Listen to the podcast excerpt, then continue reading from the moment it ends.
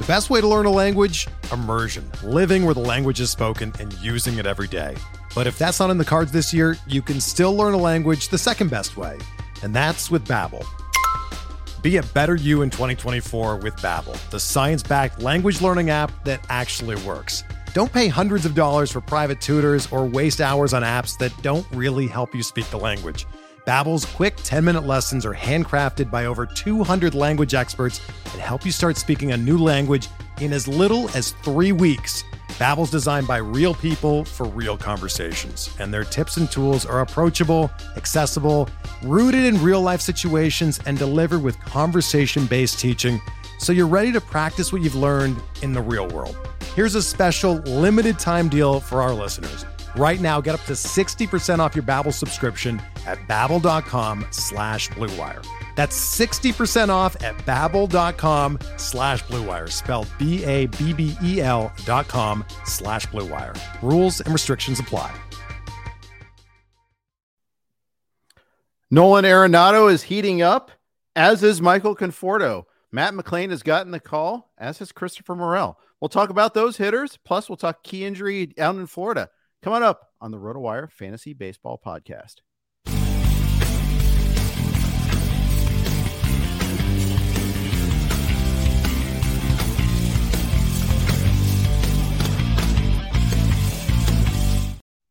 Greetings, everybody. Welcome to the RotoWire Fantasy Baseball Podcast. Jeff Erickson here with Fred Zinke. Fred, been a busy weekend. How busy were you on the Eury Pérez and Christopher Morel bidding?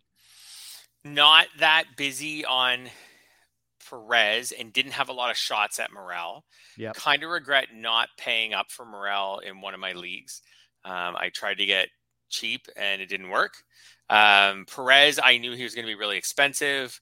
I didn't get any shares. I did put in, I would say I just put in keep you honest bids in most leagues, like 200, something like that.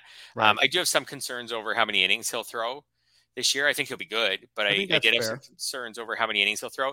And I would say in large part so far, my teams are doing better in the pitching standings than the hitting standings. So yeah.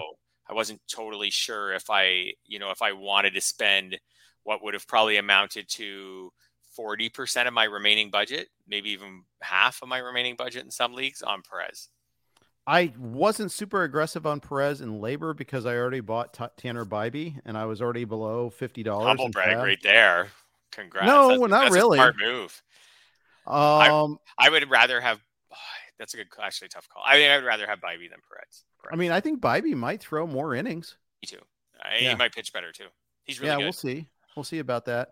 We already have a home run in, by the way, in Baltimore. The very first batter for the Angels has homer, just in case, you know, just to prove that we're doing this live during the games. But he came up first, and you know, can't, you know, my team is a disaster there. It's becoming less of a disaster. It's now, I think, climbed all the way to 11th. So dizzying heights. Mickey Moniak, by the way, with the home run for the Angels, in case you want to know the... he was a popular ad. I like him. Cheap ad, but popular. Yeah, the question is, what happens when everybody's healthy there? How does he get his playing time? But I think he's a good pivot if you couldn't get Morel, though. That's for sure. For sure. I was in on Perez. I got him in two of my main events. I badly missed out on him on the third, but I had... healthy bids in all three, like 255 and one, and 313 in another, where I had the need was more acute. I do share some concerns about Perez's innings. I think that off the top, you know, it might be like Mason Miller though, where you get your innings, then you worry about where you're going to get other innings later. Yeah, for sure. I think. I don't know. I think if the pitchers are worth these bids, then he is worth these bids. It's a whole separate argument that we've already talked about a bit, as far as like, for sure, is one rookie starting pitcher worth $300 of your fab budget? So that's a separate issue. If the answer to that is yes, or if the answer to that is no, but I don't have any choice, so I guess I'm in, then I think he's as worthy as any of the other targets. Yeah, that's a change, I feel like, this year, how much we're paying for these rookie starting pitchers. And I think that will be definitely something worth assessing after the season Were they worth it? How many of them were worth it? Was there an alternative way to grind out pitching? Because I think one of the things driving these big bids is that it's hard to stream starting pitchers. So yeah. I think that will be the other thing is like, did anyone have success or did many people have success just grabbing $10, $20, $30 starters here and there? I mean, there's been some pitchers who have come up. Louis Varland was more of a double digit type bid in a lot of leagues than a triple digit type bid. He was around 60 in my main event leagues, by the way. So. Yeah. I think I landed him in the 40s or 50s in some leagues. So, so it'll be interesting to see how many of those pitchers there are at the end of the year where you were like, oh, okay. Yeah. Or just ones that you were able to stream for a few weeks here and there. So, yeah. How much better will Perez be than James Paxton, who wasn't cheap on Sunday, but wasn't nearly as expensive as Perez. Yeah.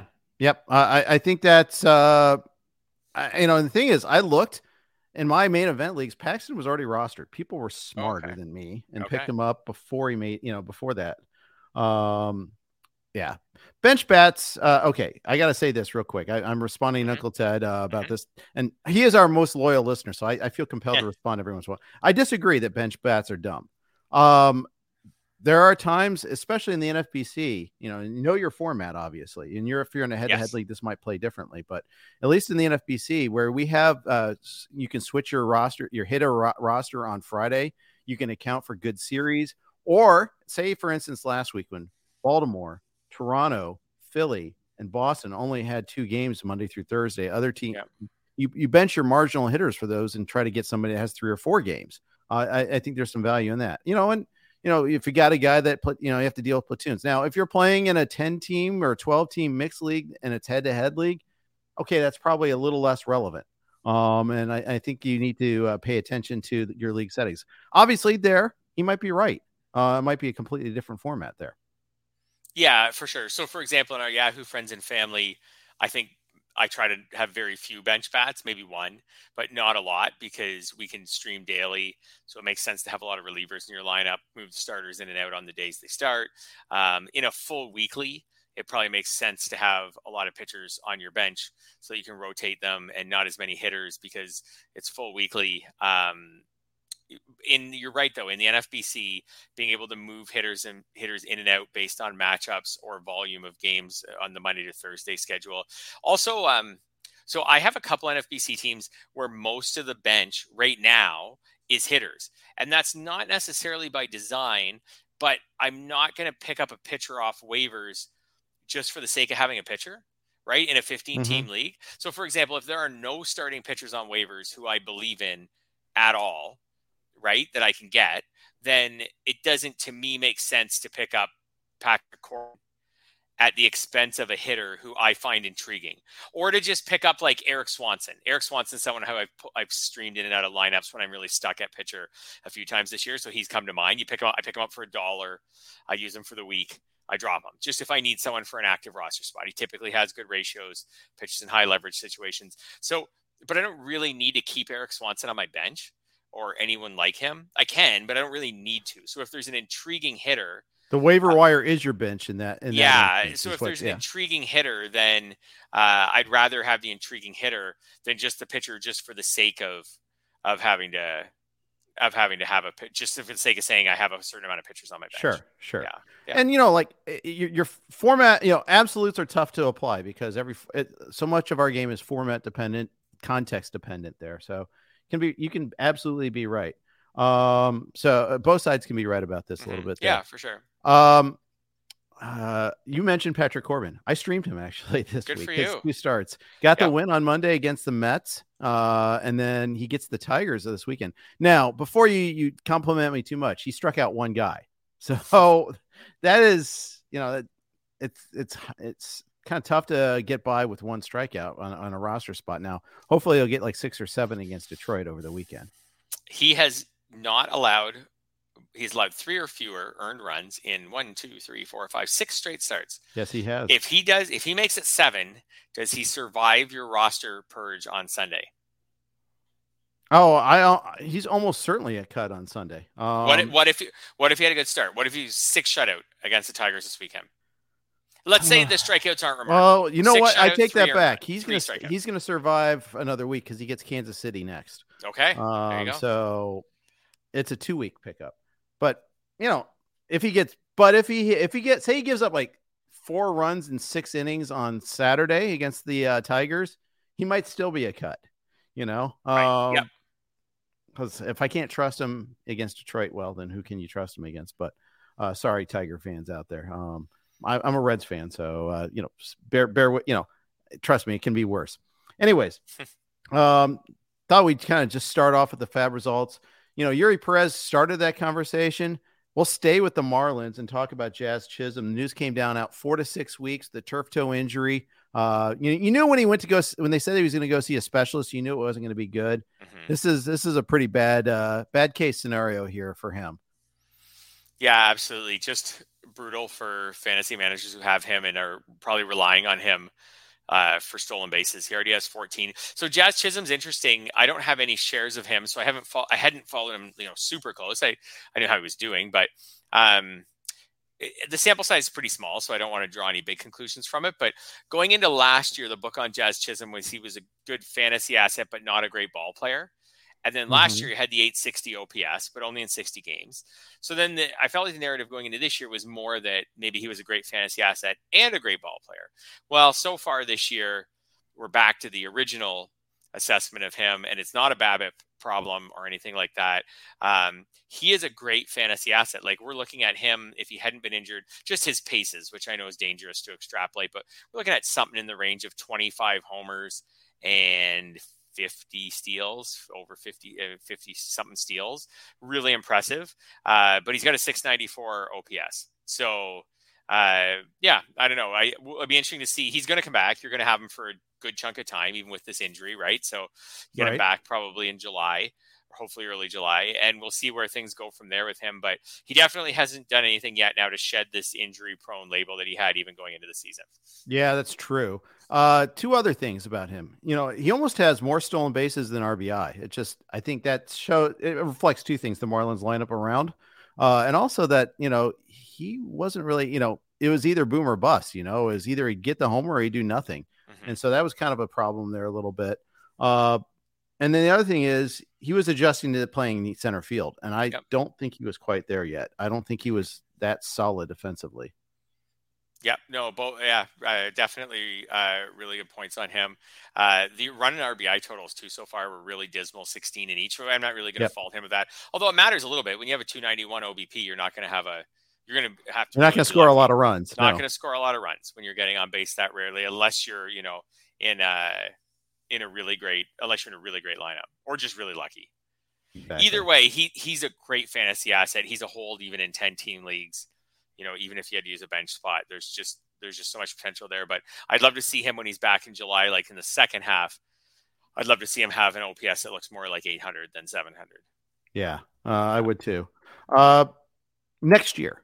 You know, he was on average, he was the first second baseman drafted. Obviously, you're not going to get him at second base, which probably drags his value down at least a little bit, because second base, there is some positional scarcity still.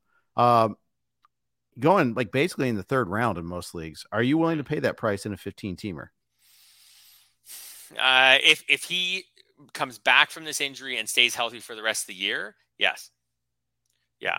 It's hard to get this amount of home runs and steals from a player in the 3rd round. So I would say if he plays the rest of the year, finishes the year with, I don't know, let's say 20 home runs, even with the injury, he could still finish the year with 20 home runs and 35 steals. That'd be pretty impressive. Yeah. I wasn't on him to begin with, so I'm probably not the right person to ask, because I was already pre-skeptical. Mm-hmm. This obviously hasn't proved my opinion, but I also hadn't realized he had 14 stolen bases because I don't have him anywhere.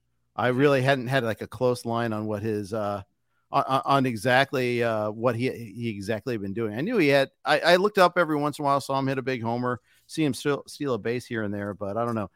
Marlins are really thin in the outfield right now. I would say El Garcia's on the IL, Jesus Sanchez is on the IL, Chisholm's obviously on the IL. So you're looking at, like, you know, and Soler really, as an outfielder, he's a good DH. So you don't really want him to play the outfield. De La Cruz, Hampson, and Peyton Burdick are basically your top 3 outfielders right now.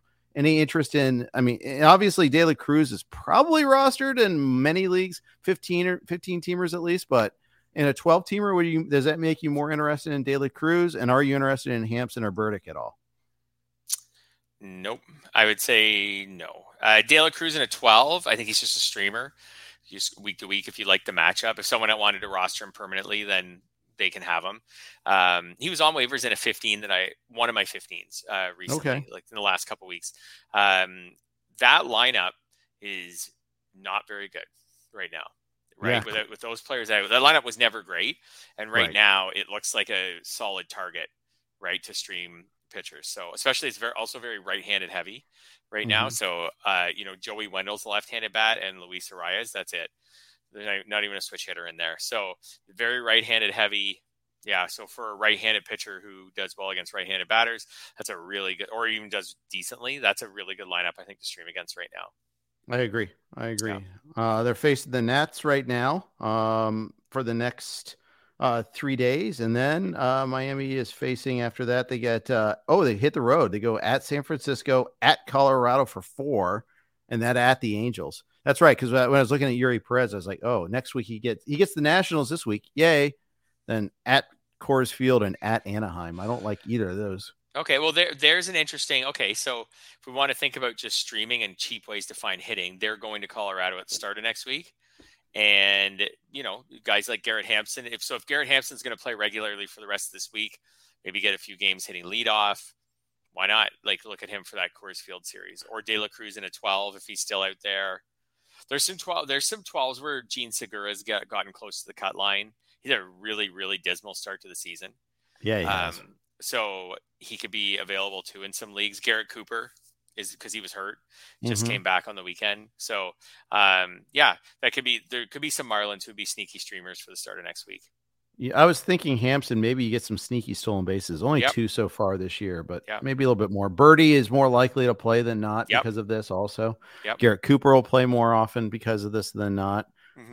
Although I think he would have played pretty regularly now that he's off the IL anyhow. But thought I'd mention that. Manny Machado out of the lineup today. They said it's kind of a minor issue with him after getting hit by a pitch. I just wanted to bring him up, and I brought him up on this SiriusXM show today with Nick Whalen too.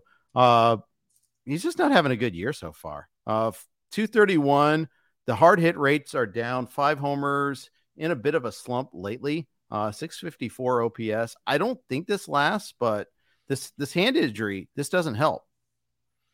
No, definitely not. And one of my other concerns about Machado is that he isn't stealing bases. And last year he stole almost all of his bases before he ended up on the injured list. So he had 7 steals at the end of May, and then he ended up on the IL last year.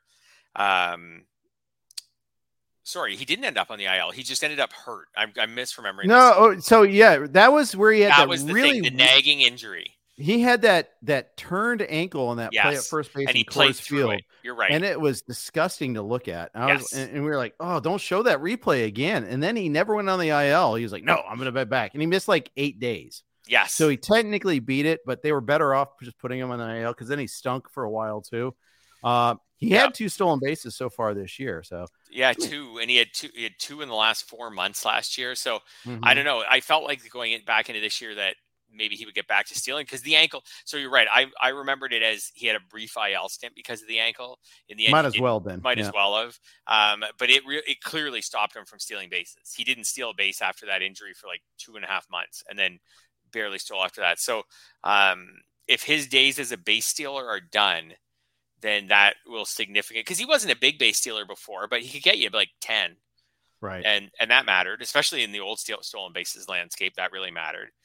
Sure. But yeah, he's definitely off to a slow start this year.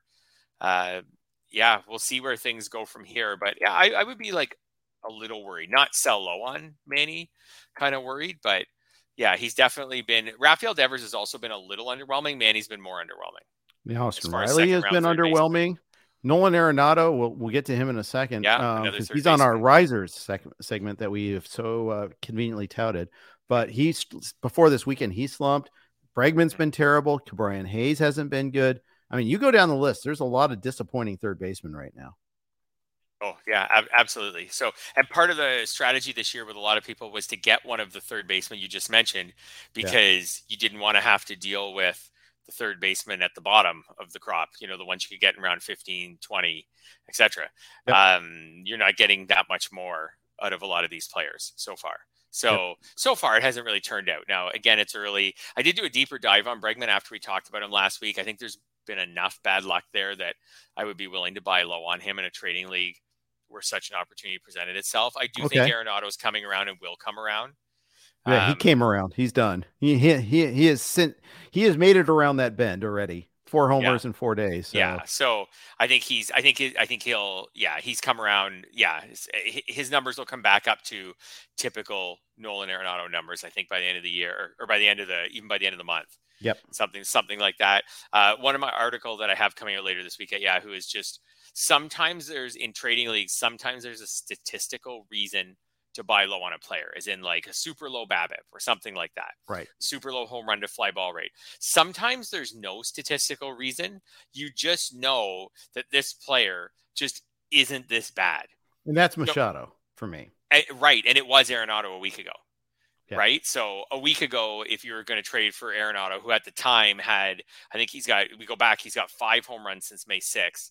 On May 5th, he had 2 home runs. Like if you wanted to go and trade for him then, or right. Like I think that you don't even need, you can look at the advanced stats, but even without looking at the advanced stats, you're just like, okay, he's not that old.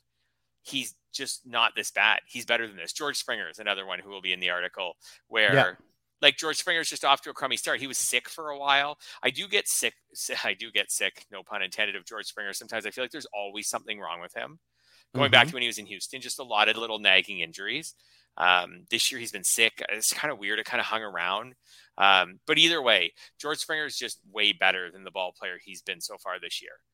So in a trading league, if someone has lost patience with him, you can get him for a 4 or 5 round discount in comparison to the value he was drafted at, then like, I don't even really need to look at the advanced stats. He's probably going to come around.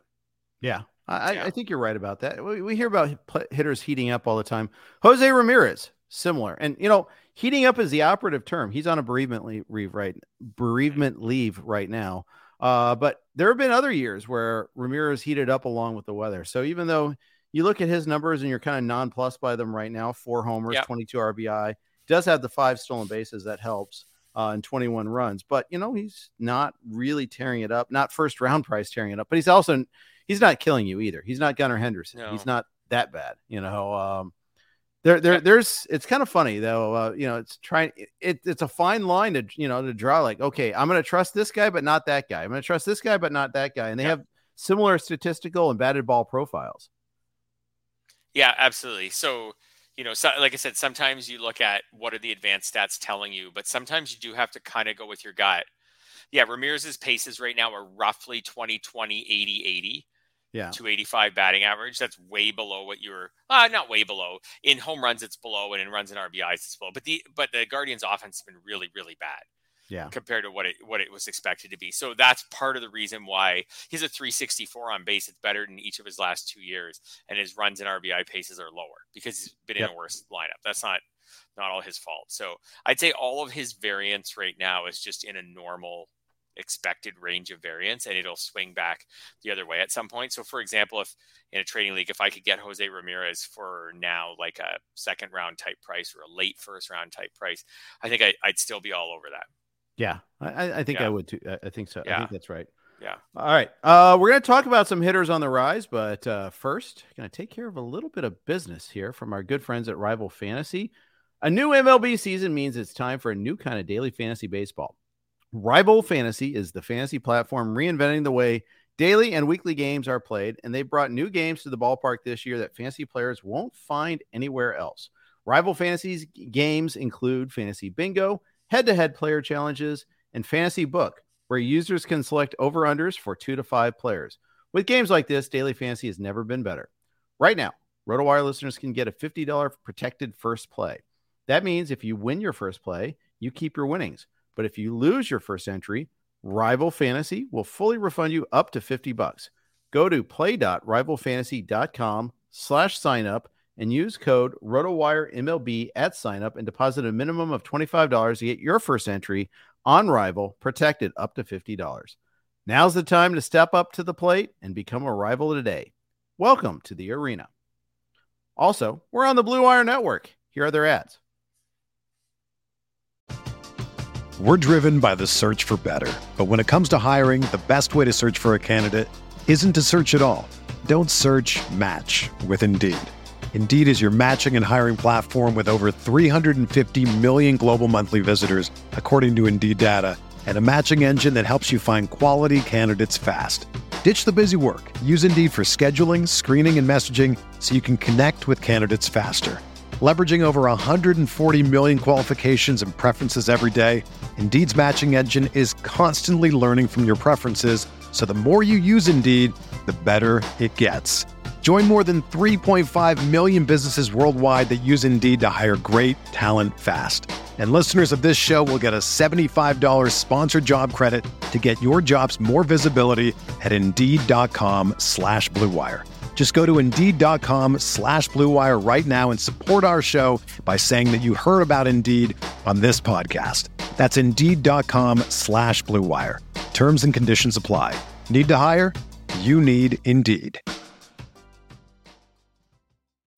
When you need mealtime inspiration, it's worth shopping Kroger, where you'll find over 30,000 mouthwatering choices that excite your inner foodie. And no matter what tasty choice you make, you'll enjoy our everyday low prices, plus extra ways to save, like digital coupons worth over $600 each week. You can also save up to $1 off per gallon at the pump with fuel points. More savings and more inspiring flavors make shopping Kroger worth it every time. Kroger, fresh for everyone. Fuel restrictions apply.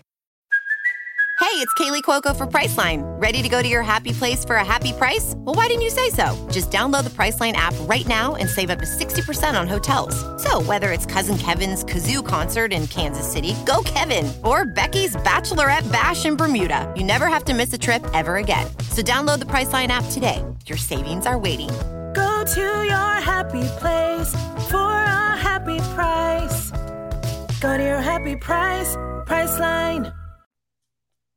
All right. A lot of hitters are on the rise. We're going to talk about them here.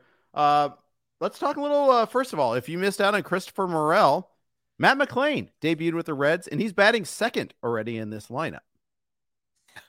Tough spot to come by on the Reds, the chance to bat second. Yeah. No, I think Matt McLain is a really exciting option for Fab this week. He was tearing it up in AAA this year, and he's got the steals, like 10 steals already this year, 27 last year. Looks like he's already got, respectable power. I mean, last year he only hit 232 with a lot of strikeouts. This year the strikeout rate was a little bit better, but he was hitting 348 because he's kind of, tearing the cover off the ball when he was hitting it this year. So I think he's really interesting. And I just think playing time is abundant on the Reds right now if he can hold up his end of the bargain.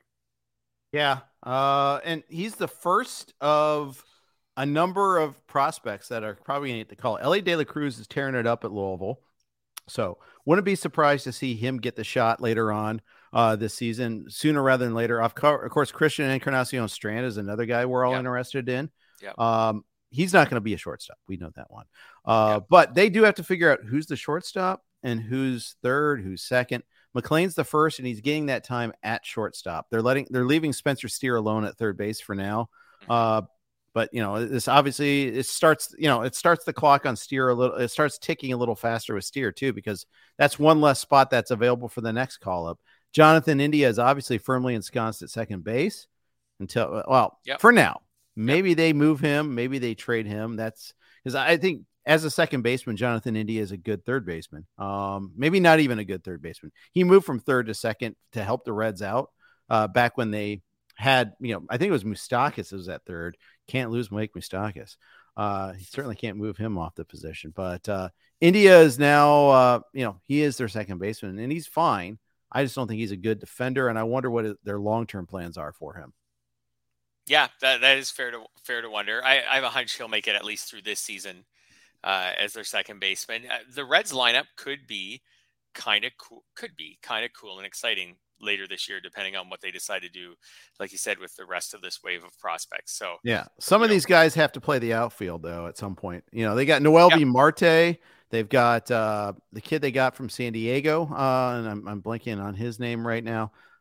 Point is, they have a lot of shortstop prospects, and not all of them are even going to be able to stay in the infield, let alone at shortstop. Maybe some of them will be used as trade capital.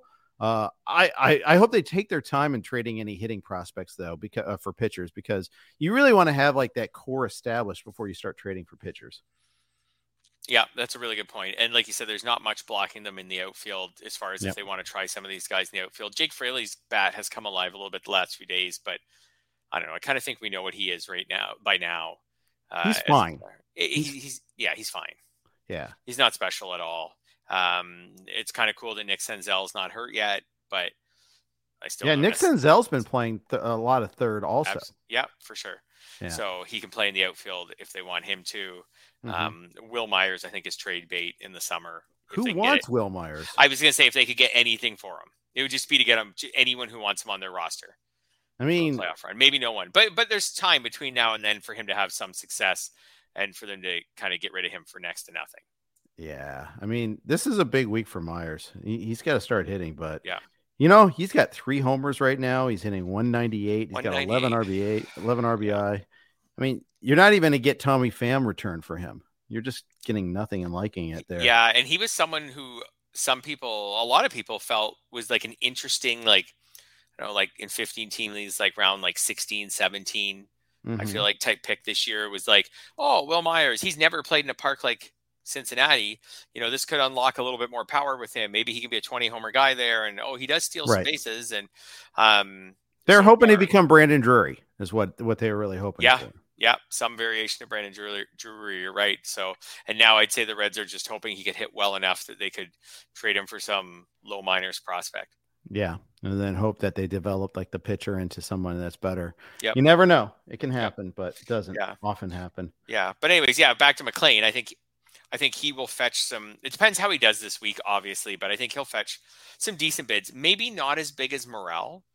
As far as bids, I guess I could see it, but I don't know. What do you think? I felt like Morel was consistently where he was available in NFBC leagues going for, what do you think? 150 to 200. Yeah. He went, I was thinking I could get him around for 100, 115. Yeah. And I wasn't even close. He was like 87. Yeah. So I felt like that's where I was seeing him, high 100s. McLain, I guess if McLain had a really good week, I think that would happen with him as well.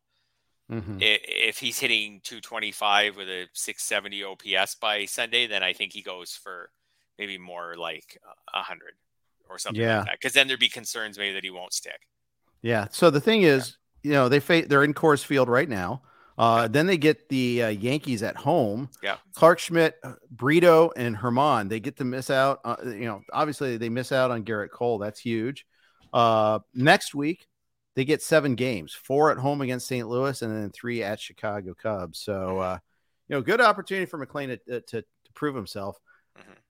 I think Ted was asking, is McLain going to play second and Ellie in shortstop? I think that's one route. I mean, I haven't seen the Reds moving Ellie off of shortstop, so I got to look at a little bit closer on that one there, because I haven't paid full attention to his defense so far because he was hurt to start the year too. So trying to guess where he's going to be playing is a little tricky, but you know, he's huge. He's 6'5". He's a lot like O'Neill Cruz. I think there's a lot of similarities between the two. Kind of a super toolsy prospect. Looking at him so far, he actually has played some third base. Ellie De La Cruz has 12 games at short, 9 at third. So, you know, that might be an option too, is to put him at third base someday. But they currently have 2 guys that are young enough to be interesting at third base in Senzel and Steer. So I don't know what they're going to do with De La Cruz and what they're going to do with McLain. No, but I do think there's a scenario where late this season, they're all in the regular lineup. And and all of a sudden, I don't know if they become they don't become a scary lineup yet, but they become a fun one. Yeah, which you've been waiting for now for a little while. Yes, exactly. And down farther down the road, they've got Cam Collier at third base too, and Encarnacion-Strand. I think they're permanently moving him to first. Is my guess, which is good. By the way, I don't know when we're ever going to see Joey Votto. That's the other thing. We'll see what happens, how quickly, but he had a setback in his rehab, and they've been kind of really quiet on the timeline there. And Encarnacion-Strand, by the way, he doesn't walk at all. 2 walks so far, 23 Ks. That's in 19 games so far at Louisville. Just think at the big league level, if you want to extrapolate out there a little bit, that K percentage, which is at 23 or 25.8, is going to be a lot worse at the big league level. So we'll see. But yeah, Encarnacion-Strand has played 10 games at first and only 4 at third. So and he's played some DH too. So you can see defense is not going to be his priority there. But that's handy. You can't have everybody play shortstop or second. Right. So right, yeah. Exactly. All right, that was a lot of Reds talk. Sorry, folks, I got a little sidebarred there. Let's go on to talk about Michael Conforto heating up just a little bit. Kind of a guy that had them as that, like, when's he going to sign? When's he going to sign last year? And then never did sign. The ailment was obviously a lot worse than let on. Struggled at the out the gate for the Giants. And they're kind of a bad team. So that's and even still, like, you look at his numbers, he's hitting .205, but he does have 8 homers now.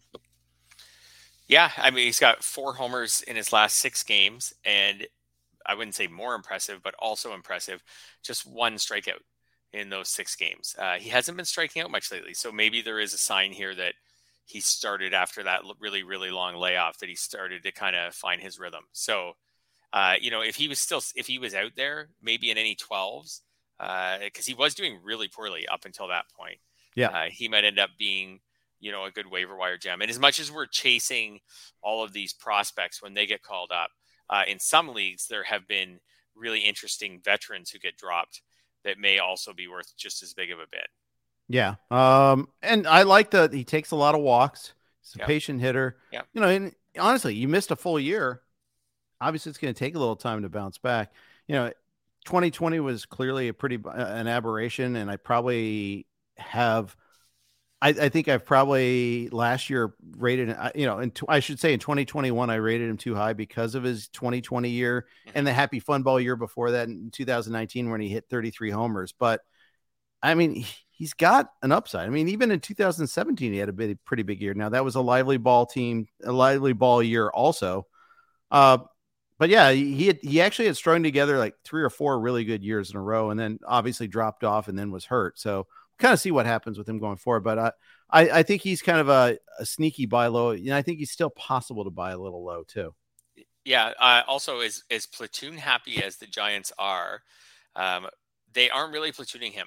He's had a decent amount of plate appearances against lefties so far this year, and he's done fine in those plate appearances. The sample size is too small to draw a conclusion on. I'm just more looking at the playing time.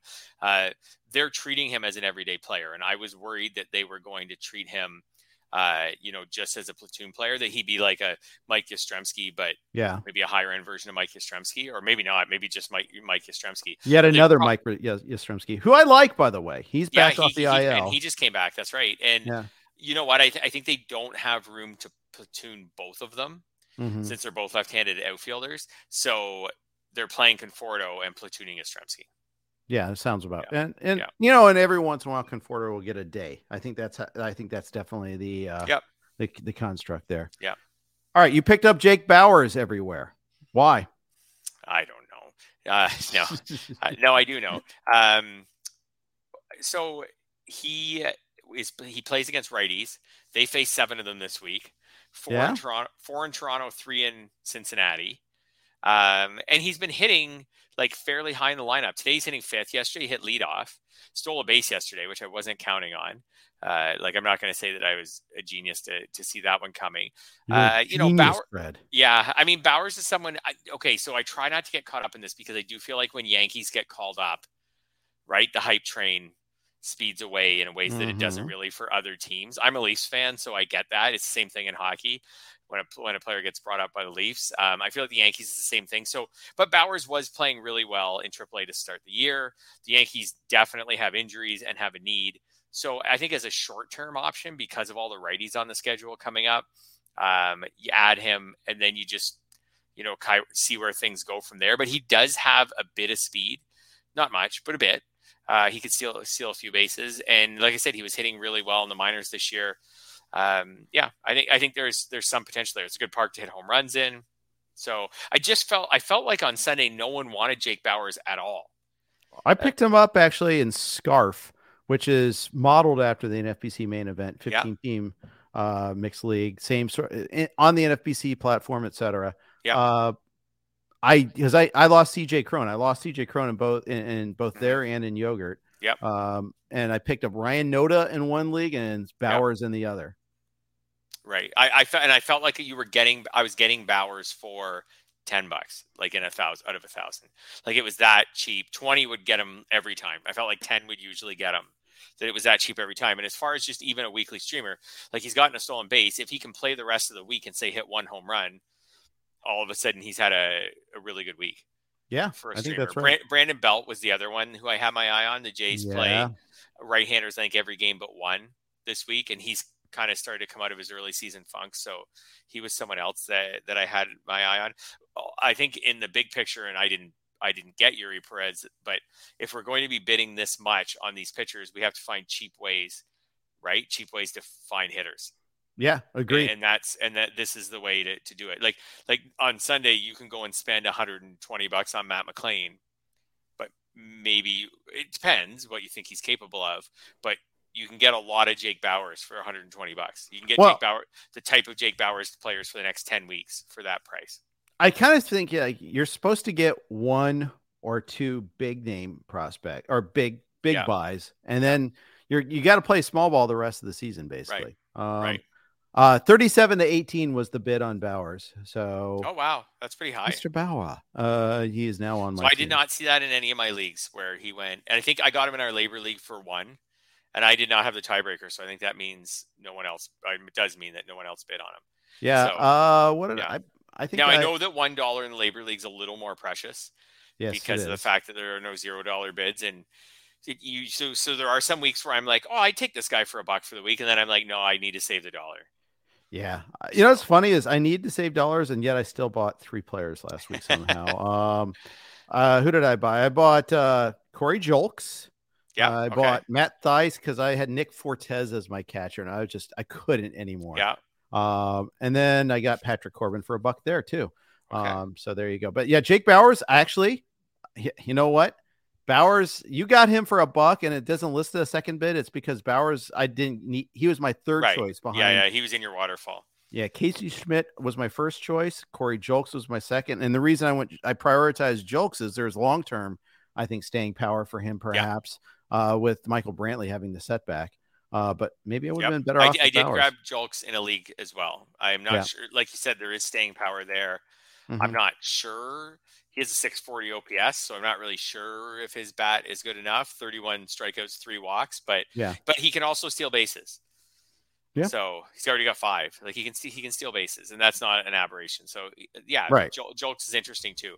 Bauers, I felt like was a great fit if you're just looking for someone for this week for sure, and maybe he can stick around longer than that. Julks, if you were like, you know what, I think I'm more interested in playing the long game. I'm not desperate for someone this week, but I'll grab him and see where things go. I think he's interesting too. Yeah, get up, get down. Corey is no joke in this town. All right. We'll move on to after that hideous reference. But especially because it's old school, the fact that I'm not even going to explain it, that I'm trying to explain it is bad. All right. Colorado Rockies. We talked about Cron being out. That means you're getting all the Mike Moustakas you could possibly want. Yay. You also mentioned Brenton Doyle, who is getting some run at center field for the Rockies. Brenton Doyle is a fast human. He's basically, and he's got some power too, some sneaky power. 4 homers and 6 stolen bases in 17 games so far. I didn't really view him as like this guy who should be prioritizing, but maybe I should have taken him a little bit more seriously. 4th round pick in 2019. Did you get him anywhere?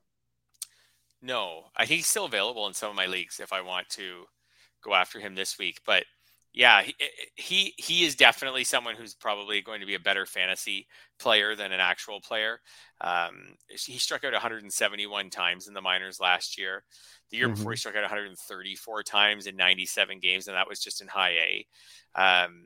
Yeah, but last year in 132 games in the minors, 26 homers, 23 steals.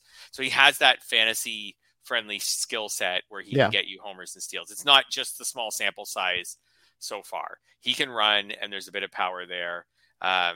It'll just be a matter of whether he's a good enough hitter to just, you know, have an on-base percentage above 300 or something like that. Something that's good enough to keep him in the lineup. But since he's on the Rockies, who I guess are kind of unplayable on the road, doesn't make it maybe quite as appealing as it is in some other years. I think he's totally worth picking up. Yeah. Absolutely. The Rockies do have a nice stretch of home series too that's already started. So you missed out on the first one if you didn't get him for this week. But yeah, I think he is someone who could be worth picking up. But I think more as a lower bid. Yep. 20, 30, something like that. Yeah, probably so. Yeah, Golden Hand says he went to the Doyle went to his local college, which is Shepherd. Okay. I don't know where Shepherd is. He's from Virginia, so I'm going to guess somewhere in Virginia is my first guess. So if I'm wrong, well, then I'm wrong. Players playing for the Rockies is not as much of a lure to me this year. It wasn't last year either, as it is some other years, just because they're pretty unplayable on the road. So I didn't. Like there were so many years back in the Matt Holliday era when the lineup was good, where I'd be like, "Oh, it plays for the Rockies, and I'm in. I'm interested. Let's get him on the team, see what he can do." Now I don't feel that way quite as much anymore. Shepherdstown, West Virginia, by the way, is the correct answer on Brenton Doyle. But there you go. 3 walks, 16 Ks. That is of moderate concern, especially if you look at Double A. Last year in Double A, 23 walks, 157 Ks. Batting average could be at risk here, but Coors Field mitigates that a little bit. So we'll see. At least he's a home streamer, basically. All right. So if you have room for one of those and you need steals, right? I pick him up for the steals and you hope the power is there, but I just pick him up for the steals. Fred, in the outline, you asked, are owners happy with Joey Meneses? He's hitting 300, kind of heating up a little bit. Yeah. But he has 2 homers, 22 RBI, 16 runs. Are owners happy with him? So I've got him in all 3 main events. One player I have in all. You're the guy to answer this question. Yes, I am. And the answer is no, of course. He doesn't run. No stolen base attempts, let alone stolen bases. So if you don't run, you got to hit for power. And Meneses hit for copious power last year. I was willing to sacrifice average to get power. And unfortunately, it's the other way around. He is heated up lately to get that average up. Had 4 hits yesterday. That goes a pretty far way towards doing that. But yeah, I mean, 2 homers. I mean, last homer was on their West Coast road trip at Arizona, where he had a homer on May 7th. That's over a week ago. Hard to get by when you're getting so little power out of one of your lineup spots. And and there's been weeks where he's one of those like now streamers. He's not a regular player. And I drafted him as kind of a regular player with like a 13th, 14th round pick. Yep. Yeah. But now he is hitting 300 and him hitting 300 will keep him in the lineup.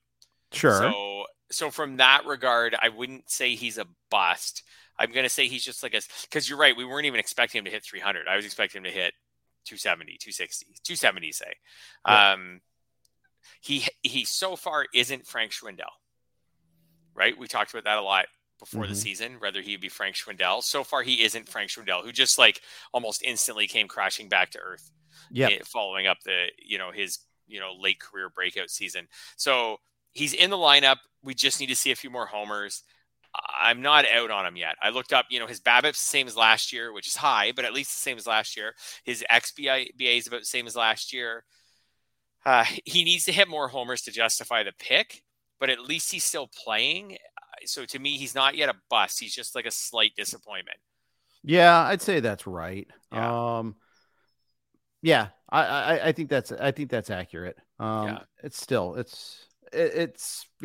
early too. And we know in that ballpark, it can heat up in a hurry. Yeah. He's also hitting the top 4 base. He's hitting the top 4 every plate appearance this year.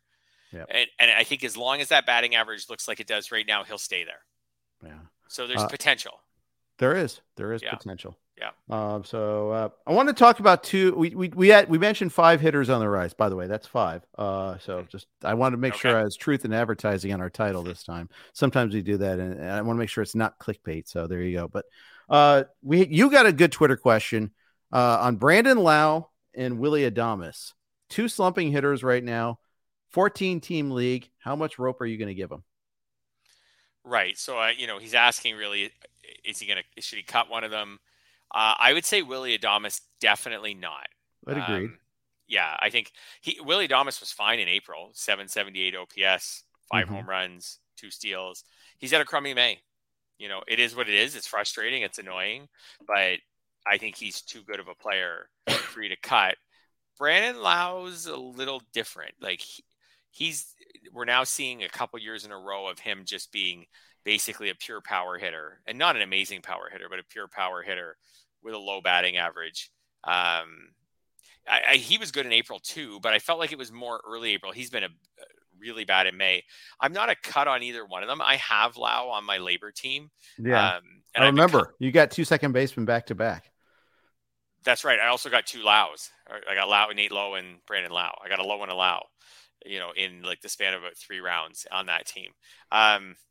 I should have him out of my lineup. I haven't been able to make that happen. I think I need to make that happen until he starts to heat up. I've always found him to be a little bit streaky. In a 12, he said it's a head-to-head, didn't he? I believe so. I still have the question right in front of me right now. I was just looking at some stats, but if it's a head-to-head and it doesn't have a middle infield spot, I could cut Brandon Lowe. Yeah, I don't think I'd cut Adames, but I could cut Brandon Lowe. Yeah, I'm in the no-cut zone for both still, but okay. I get it. I mean, Lau, this is what he is. He's a low-average power hitter. Yeah, I just think, okay, so if you had no middle infield spot, like, the chances of him coming around worth it? I don't know. He's in a 14-teamer. I think he's, yeah. Yeah, I didn't see that stipulation, but even if Evan's there, I'm probably still waiting a little bit longer. Mm-hmm. I'm stubborn, very stubborn that way. Yeah. All right. So there you go. Wanted to hit up that question while we're hitting pitchers, hitters. So last night, Houston wins, but Ryan Pressly did not get the save. He had pitched on Sunday, he had pitched on Friday, and he had pitched on Wednesday. So I kind of think, like, in his case, this is just workload management.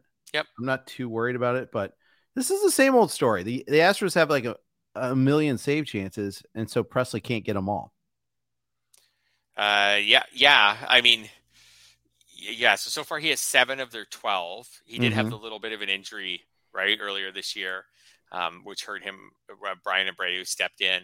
So he has 7 of their 12. That's pretty much the rate I was expecting from him. Yep. It's why I think he'll finish with a save total in the 25 to 30 range, not one in the 35 to 40 range. Right.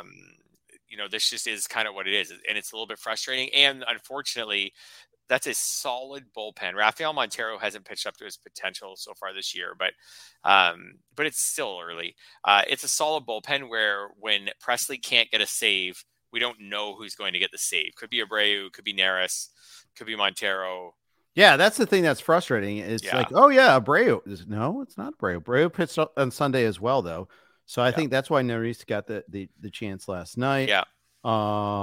He got a chance against the White Sox early in the season when Pressly was unavailable. But the thing is, Neris also pitched Sunday. He also pitched Friday.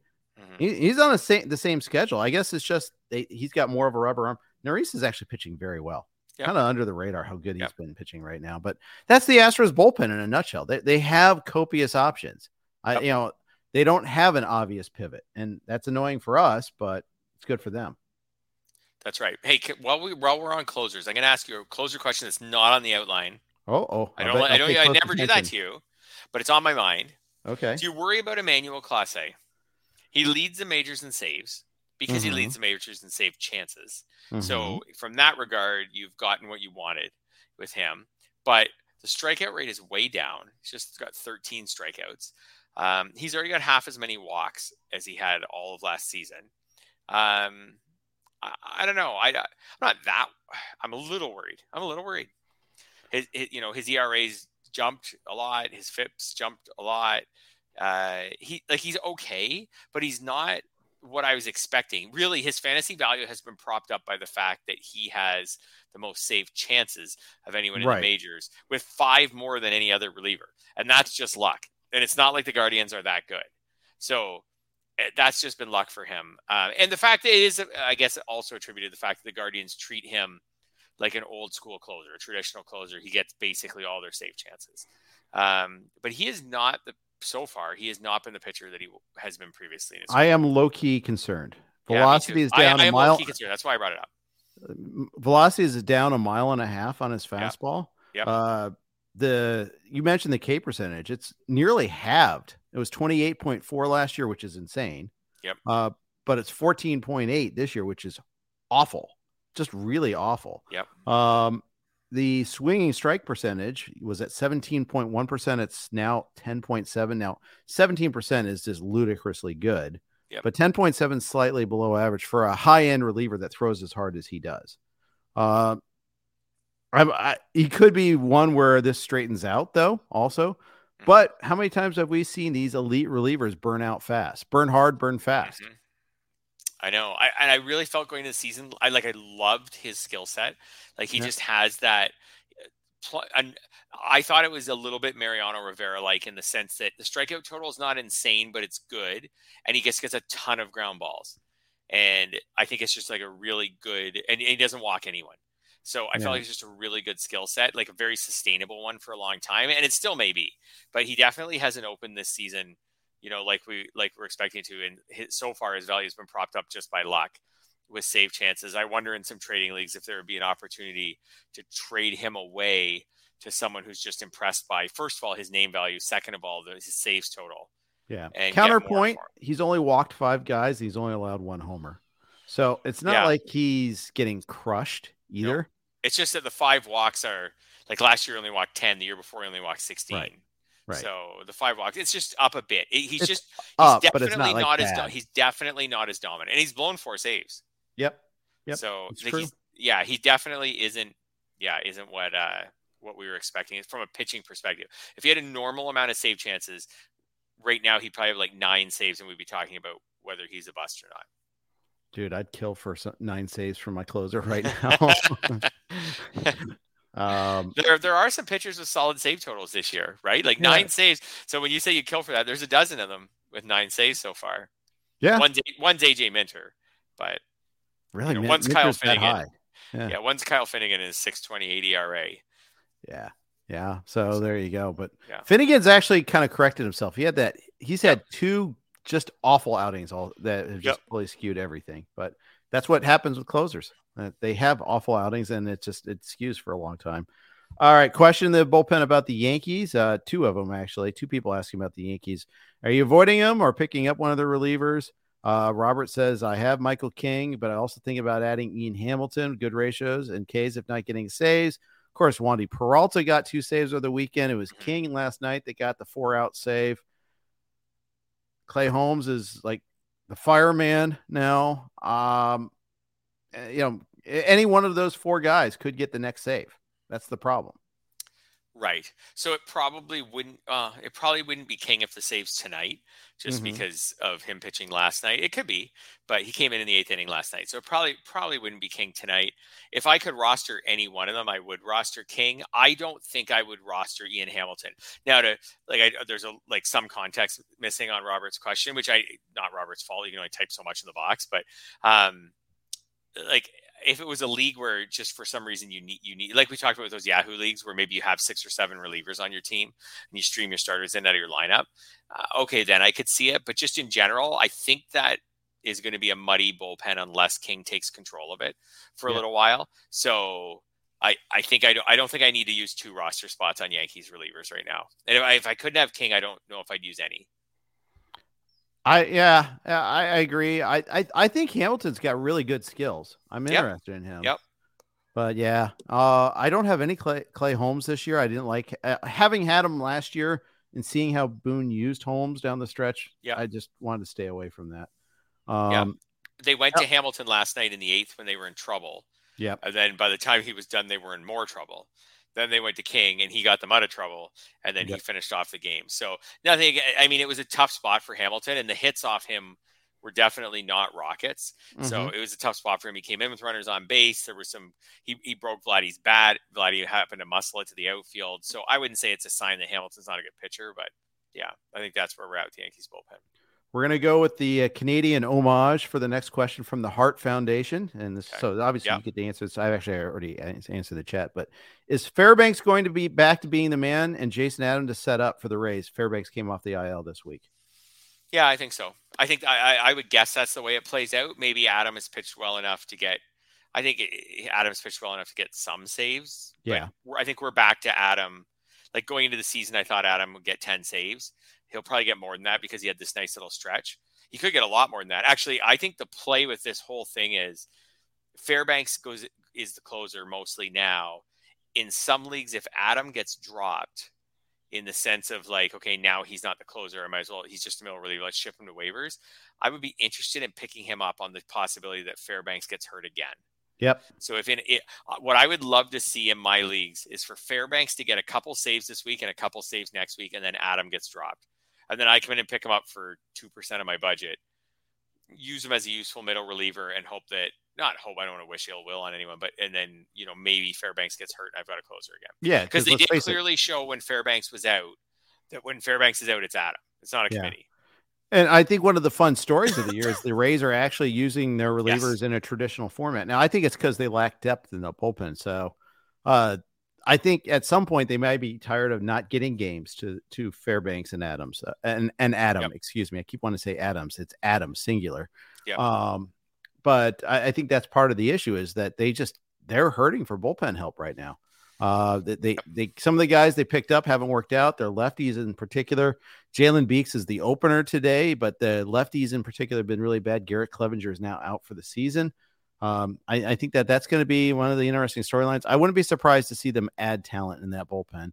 You know, for the longest time, like, oh, we can fake it. We can turn your discard into someone good. And I think they'll keep trying to do that, but they may have to actually go get somebody established at some point too. Yeah. One of my favorite non-fantasy storylines for the rest of the season will be, can the Rays actually run away with the AL East? Cause I don't, with all these pitching injuries, I don't think they can anymore. I thought like, it looked like they were going to, but no Springs, no Rasmussen. You know, I think anyone counting on Rasmussen to play meaningful, make meaningful contributions the rest of the way is, that's pretty hopeful at this point. Oh, I agree. The fact that he immediately went on the 60-day IL, that's your sign. So, and then like you said, a bullpen that's kind of beat up. I'm very interested to see that. I think they will not. I know it's the Rays and it's hard to doubt them. I still think they'll make the playoffs, but it looked for a while like they could run away with the division. I don't know who. There's also just so many teams, like every other team in that division's above 500. It doesn't have to be the Orioles who are in second. It could be the Blue Jays. It could be the Yankees. It could probably not be the Red Sox, but maybe. Mm-hmm. But someone I feel like reels them in, if not two teams. And, when we're on August 1st, I'm going to say that there's a couple teams that are, within 4 games or something, or maybe even ahead of them. But somewhere I think the Rays are now going to have to actually play for it and not run away with the division. I think had Springs and Rasmussen stayed healthy, maybe they could have. Yeah. I think they will act though. I mean, I think they will. They have enough trade capital. Yep. I think the front office can be aggressive when they want to, mm-hmm. It's obviously, will ownership let them is always the storyline, but I think they will. That's my guess. But not add like superstar starters. Yeah. That's not really their MO usually. Exactly. Yeah. I'm going to finish with 2 starting pitchers. One good, one bad last night. The good one, Jack Flaherty. Yeah. Bam! Out of nowhere, throws a gem with Wilson Contreras calling the game behind the plate of all things. Is this the real Jack Flaherty or what happened here? That is... if the answer to that one, I think you could make a lot of money right now. I don't know if the Cardinals know the answer to that one, but it was really impressive. Like you said, back to the original plan at catcher. He was really good. Especially from a strikeout perspective. I'm still wary of using him in his next start. Good for the people who started him for 2 starts this week. I would not have done it. So good for them. When I go back and look at his game logs, okay, he had the start against the Angels that was just a complete disaster. Yeah. But you take that one out. So he started with 7 shutout. Okay, great. 10 strikeouts. I'm just looking at his last 5 games right now. My bad. Last night was great. Before that was like not good as passable. He does have some starts this year that were like, okay, like you go back to April 23rd against Seattle, 6 innings, 3 earned runs, 9 strikeouts. He does have some decent starts this year.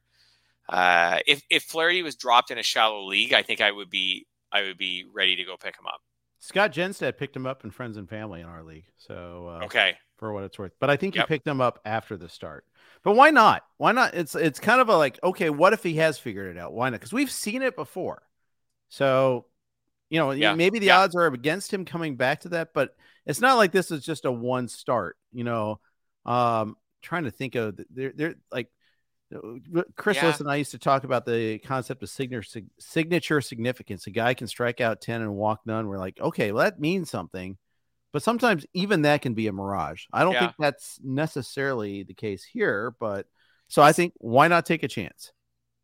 Yeah, I mean he's had a few solid starts. That 10-run start really looms. Like that's the only start this year where he gave up more than 4 earned runs. So his other starts, like he has starts, a couple with 4 earned runs, a couple of 3 earned runs. Like his starts that were like meh, but they weren't killers. Like it's the one start that was a killer. I think he's I don't know. I don't think I have 0 shares. I don't know if he's going to be really good the rest of the way. The Cardinals in general have turned things around. And I think the Cardinals, I don't think the Cardinals are awesome, but I think the Cardinals are way better than they showed at the start of the year. And they were due to turn things around. Miles Michaelis I have him on a couple teams. Like he hasn't been great lately, but he has kind of turned things around. He's gone from kind of unplayable to playable. Although it's funny you say that. We actually used him last week, 2 starts, and he pitched well against the Red Sox in Fenway. I'm like, all right, we dodged that bullet. He gets the Dodgers this weekend. Tim and I benched Michaelis this week. Yeah, I benched him this week too. But I think that's where he's at. I think like one start, he's not a one start against the Dodgers, who aren't like super amazing this year, but are pretty good. Like he's not a one start against the Dodgers kind of pitcher. Like he's a fringe guy with that kind of a matchup. But he was. I saw him dropped in some leagues earlier this season. He's kind of turned it around. I just think in general, the Cardinals, like we talked about, Arenado's turned it around. I think the Cardinals will slowly climb their way back into a mediocre division race. We'll see if they win it or not. But yeah, I think the Cardinals were definitely a team. Like we talked about, like at the beginning of the year, obviously targeting the A's, but also we talked about the Marlins lineup being one to target and the Royals being one to target. Even when the Cardinals were doing terribly, I wasn't really targeting them. Because I felt like, as far as like using my players against them, because I just felt like this turnaround was inevitable. They're at least a decent team. Yeah, I think and get ready because at some point Matt Liberatore will come up and he will maybe be the next pitcher to fetch 250 plus. Yeah, I think that's probably right unless it's Gavin Williams, who I think is another. Yeah, I like Gavin Williams better. Yeah, he's the other one. You're right. Yep. But yeah, I think that both of those are a possibility there. Yeah. The other guy I wanted to talk about was Grayson Rodriguez. Okay. He was that bad yesterday. Not the first time that he's been bad. And he's been bad against some mediocre opponents. The Royals got him pretty good a couple weeks ago. He's had a couple of really good starts, but I've got him in AL Tout Wars. I have him and Lance Lynn, Fred, and that's not fun. I want to find ways to bench him, and it's hard in an AL only. I mean, you're basically picking up a reliever for him. You're not going to find a better starter. And you're not even picking up a good one. Like back to my Eric Swanson comment, like you're not in AL league. You're not even picking up Eric Swanson. You're just picking up any random reliever. Yeah.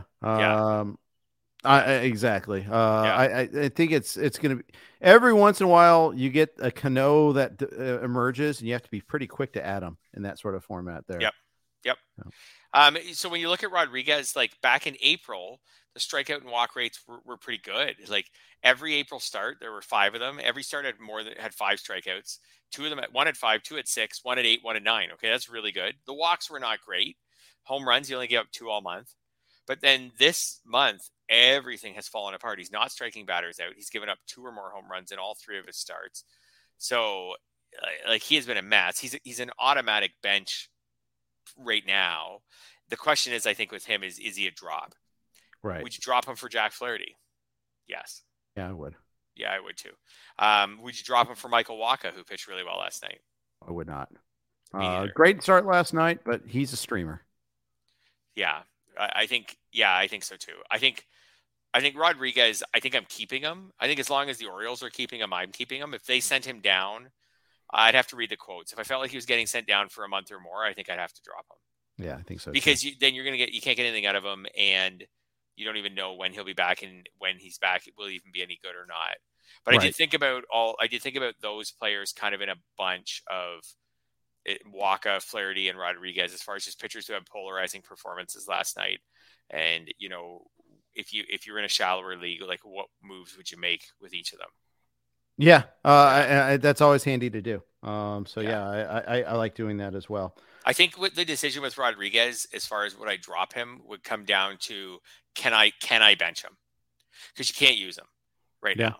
So next week, the week after, like if I can bench him, let's say I've got a 7-man bench and the rest of my staff is pretty good, it's going pretty well. And I'm like, yeah, whatever. I'll throw him on the bench. I don't really care. I can leave. I'm going to leave him there for as long as he's on the Orioles. I'm going to leave him there for now, unless I get a bunch of injuries. Yeah. If I had injuries on my bench and I can't afford to bench him, then I think at that point I'd have to drop him. I think that's right. And of course, if he gets sent down, he's gone. He gets sent off. Yeah, I think so. It would have to be, for me to keep him through getting sent down, it would have to be like very clear from the Orioles that he was going down just for a start or two. Exactly. You know, we're still waiting on Taj Bradley to get the call back up. Yeah, that's been a really frustrating one. Same league, by the way. And I lost Springs there. I lost Urquidy there. How am I doing? I'm doing really well. Really good team. Great team. Best team ever. All right. I had a lot of that this year. All right. I think we're going to end on that happy note unless you got anything else you want to add. The only other one I'll throw in is Alek Manoah. And he was... 7 walks. 7. Yeah. Not the worst of the day, by the way. Brad Keller walked 8 yesterday, but he walked 8 on the waiver wire. Alek Manoah walked 8 in probably a lot of lineups. And you're square in your stuck with him mode, I think, with him. Stuck with him, but you don't have to use him. I think. What did I see last night on Twitter? I think I saw that he's the first pitcher since Jake Arrieta in 2016 to have 7 walks and 2 home runs in a single start.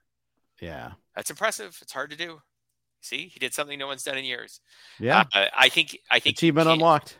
Yeah, he's stuck in lineups in NFBC style leagues. Like he's stuck in lineups until obviously through the weekend. Like you may have to use him this weekend. Yeah, 2 starts this week. Yeah, I know. That's why I feel like he was probably in a lot of lineups. There's probably a lot of people who just like kind of said, you know what, I drafted this guy as my number 2 starter. Mm-hmm.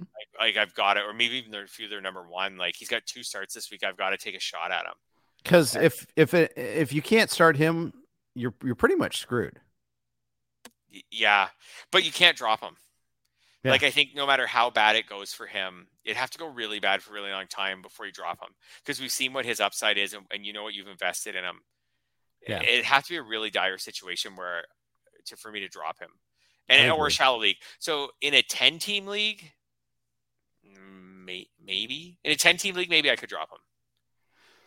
I probably even still couldn't then, but yeah, I don't know. That way. When I write Yahoo articles, I do see like guys like Tanner Bibee are still available in a lot of leagues. Like in a league like that, I could drop Manoah. If I can pick up guys like that, I can drop Manoah and just work the stream, the spot, whatever. So that's fair. That's fair. It's in those types of leagues, in any league that's really competitive.